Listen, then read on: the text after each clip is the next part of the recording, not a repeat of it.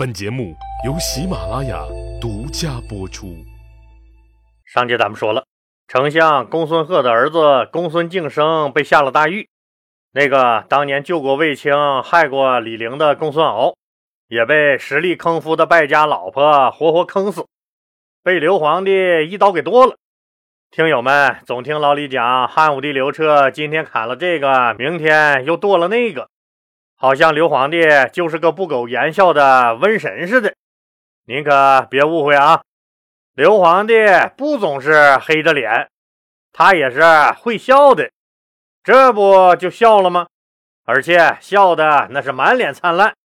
当然了，有幸能看到他笑的那个人，不是什么丞相、御史大夫、太尉这些个老爷们儿，而是一个女孩子，一个很奇特的女孩子。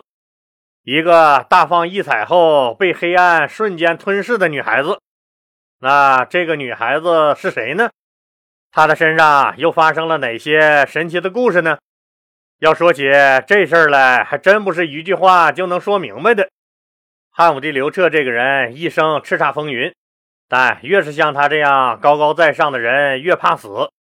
到了晚年，更是怕死怕的厉害。一味的迷信鬼神儿，那求仙访药，以求自己长生不老。还有就是刘皇帝抓紧了享受生活，广选美女，充实后宫。汉朝地盘广大，刘皇帝又征服了西域和南夷、西南夷各国，那些少数民族国家进献来的美女别有一番风情，所以刘皇帝后宫的女人们也内卷的很厉害。当然了。那么，女儿或姐姐妹妹嫁给刘皇帝，那是名利双收、祖坟呼呼冒黑烟的幸运事儿。可一个是刘彻老了，欲望没有那么强了；二是刘皇帝后宫啥类型的女人那也不缺。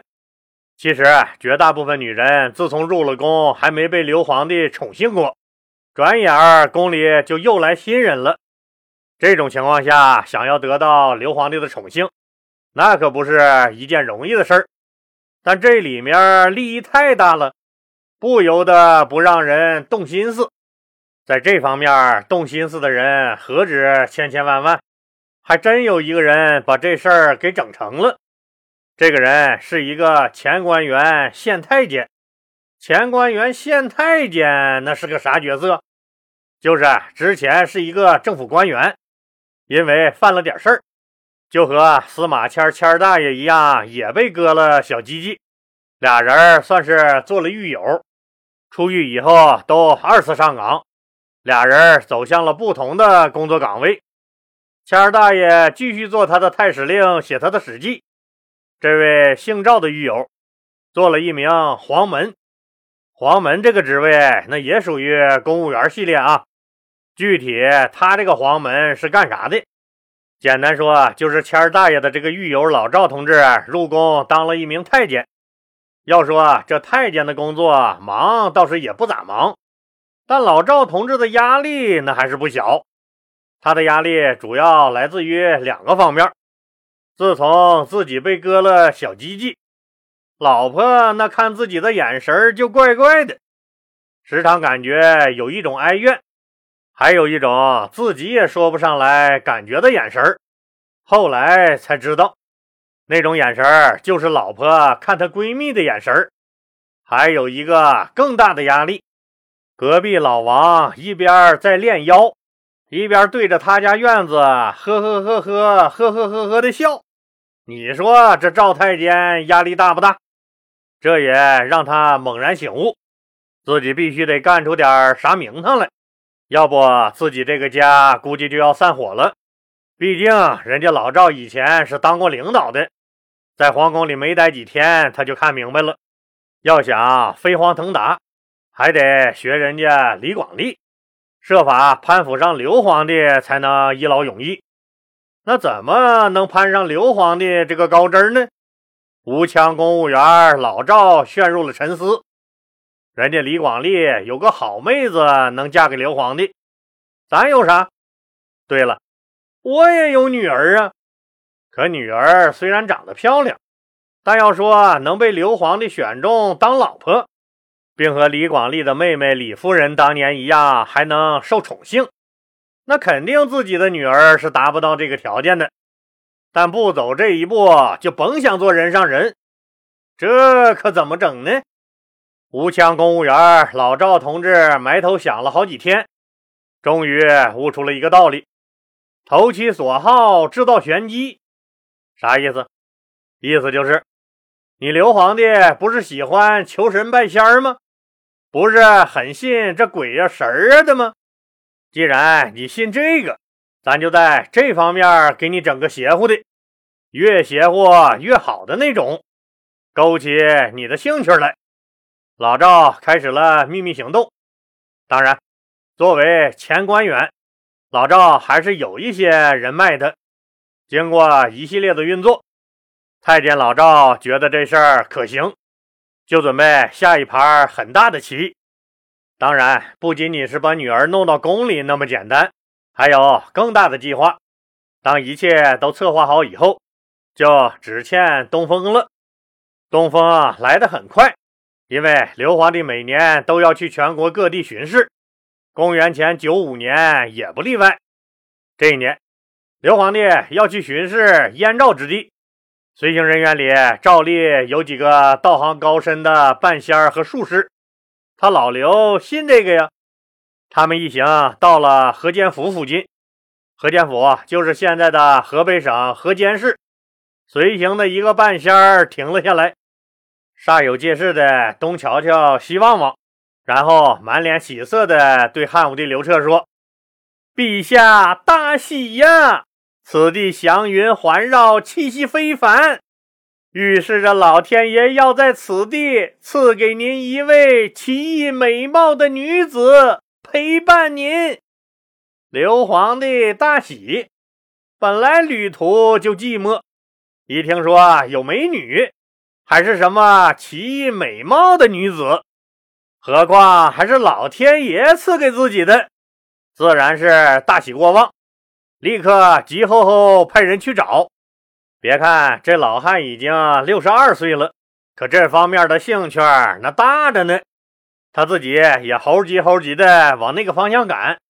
果然不出半仙的所料，美女找到了，姓赵，约莫十六七岁的样子，美丽是相当美丽。但刘皇帝一时也没看出来这美女哪儿奇异了。不是说上天赐给我一奇异美貌的女子吗？这半仙儿一指女孩子的手，刘皇帝这才注意到，这美女两个拳头紧紧攥着。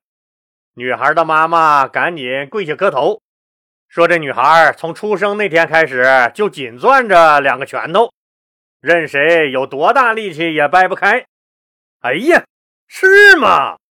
刘皇帝一下子就来了兴致，来来来，过来过来，让朕看看。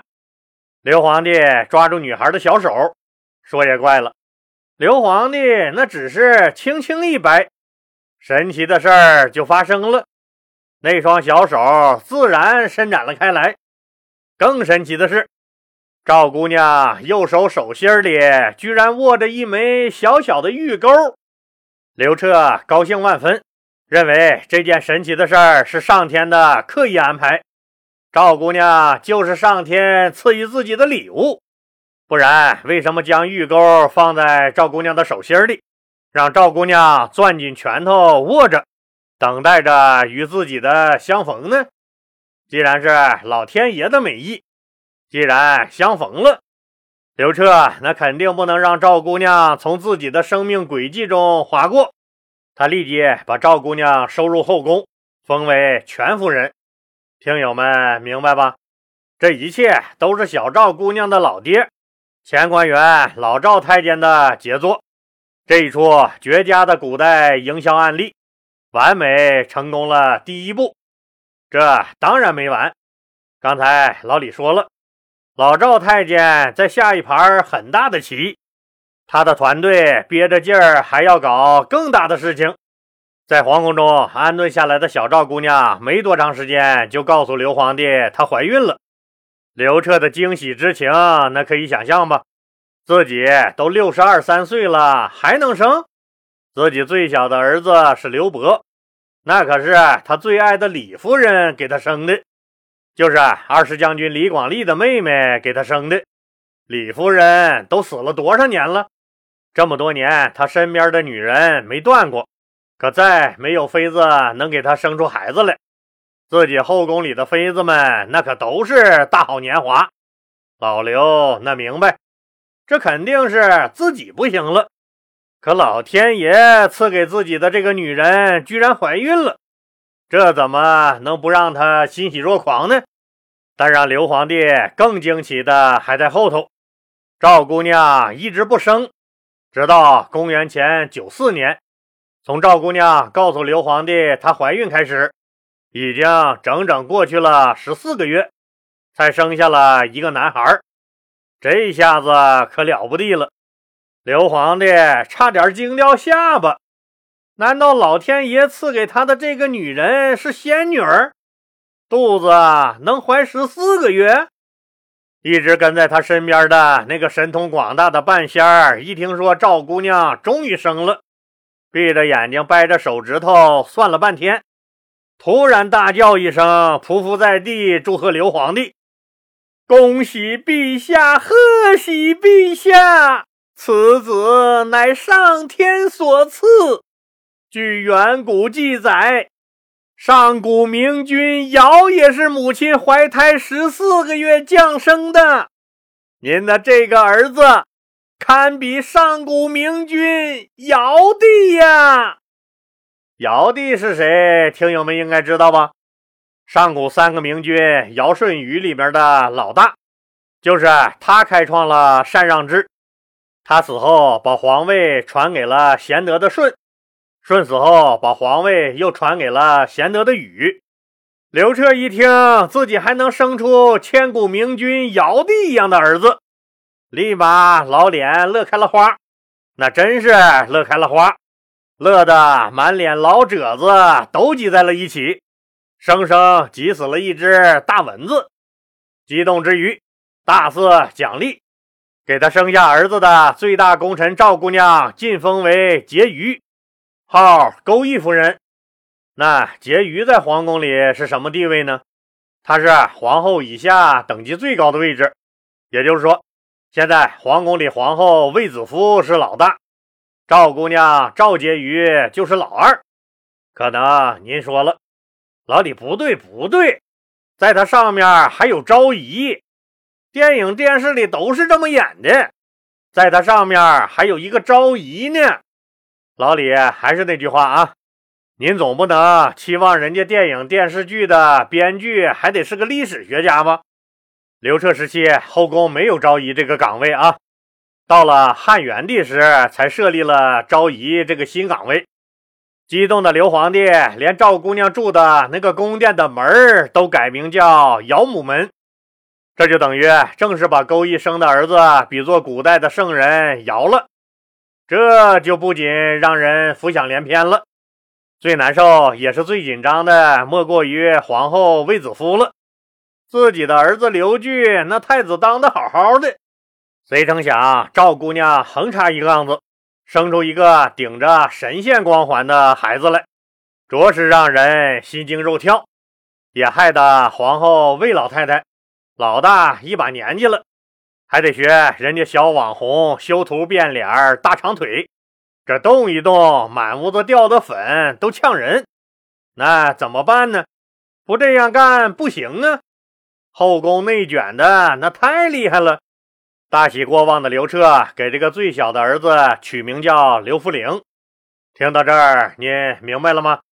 这一切都是赵姑娘她老爹的安排。可能你还有疑问，再安排吧，那咋能怀孕十四个月不生？这就是最关键的一步了。这十四个月就是专门安排要对标古代圣君尧帝的，所以要想把这个孩子刘福陵推上皇帝的宝座，那就一定要让他对标古代圣君尧帝，必须十四个月出生才行。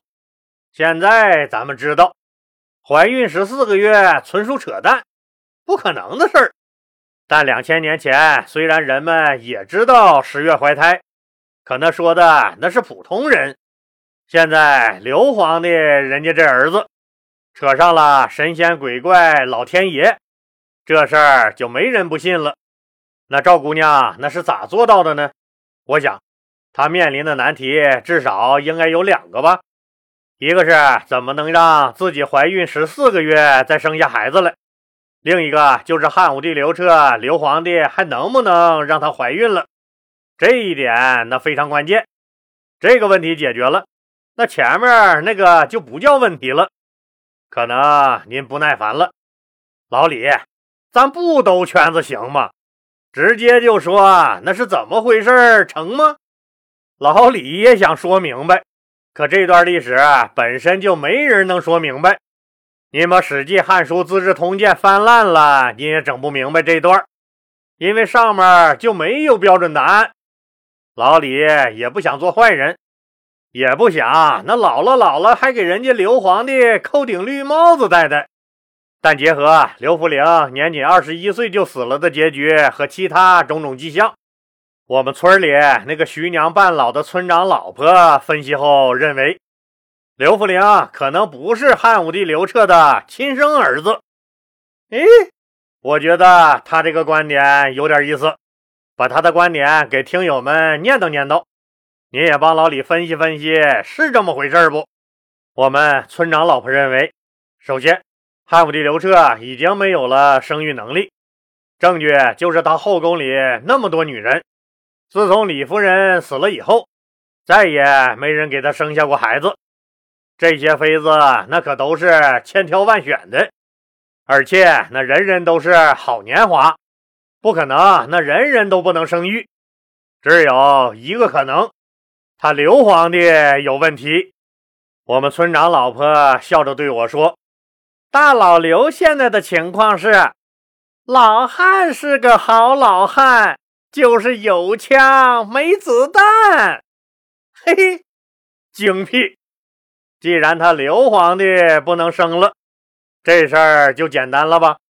基本上怀孕十四个月的问题就迎刃而解了。赵姑娘宣称她怀孕了。其实怀孕个毛线呢？怀，然后她算着日子让自己怀孕。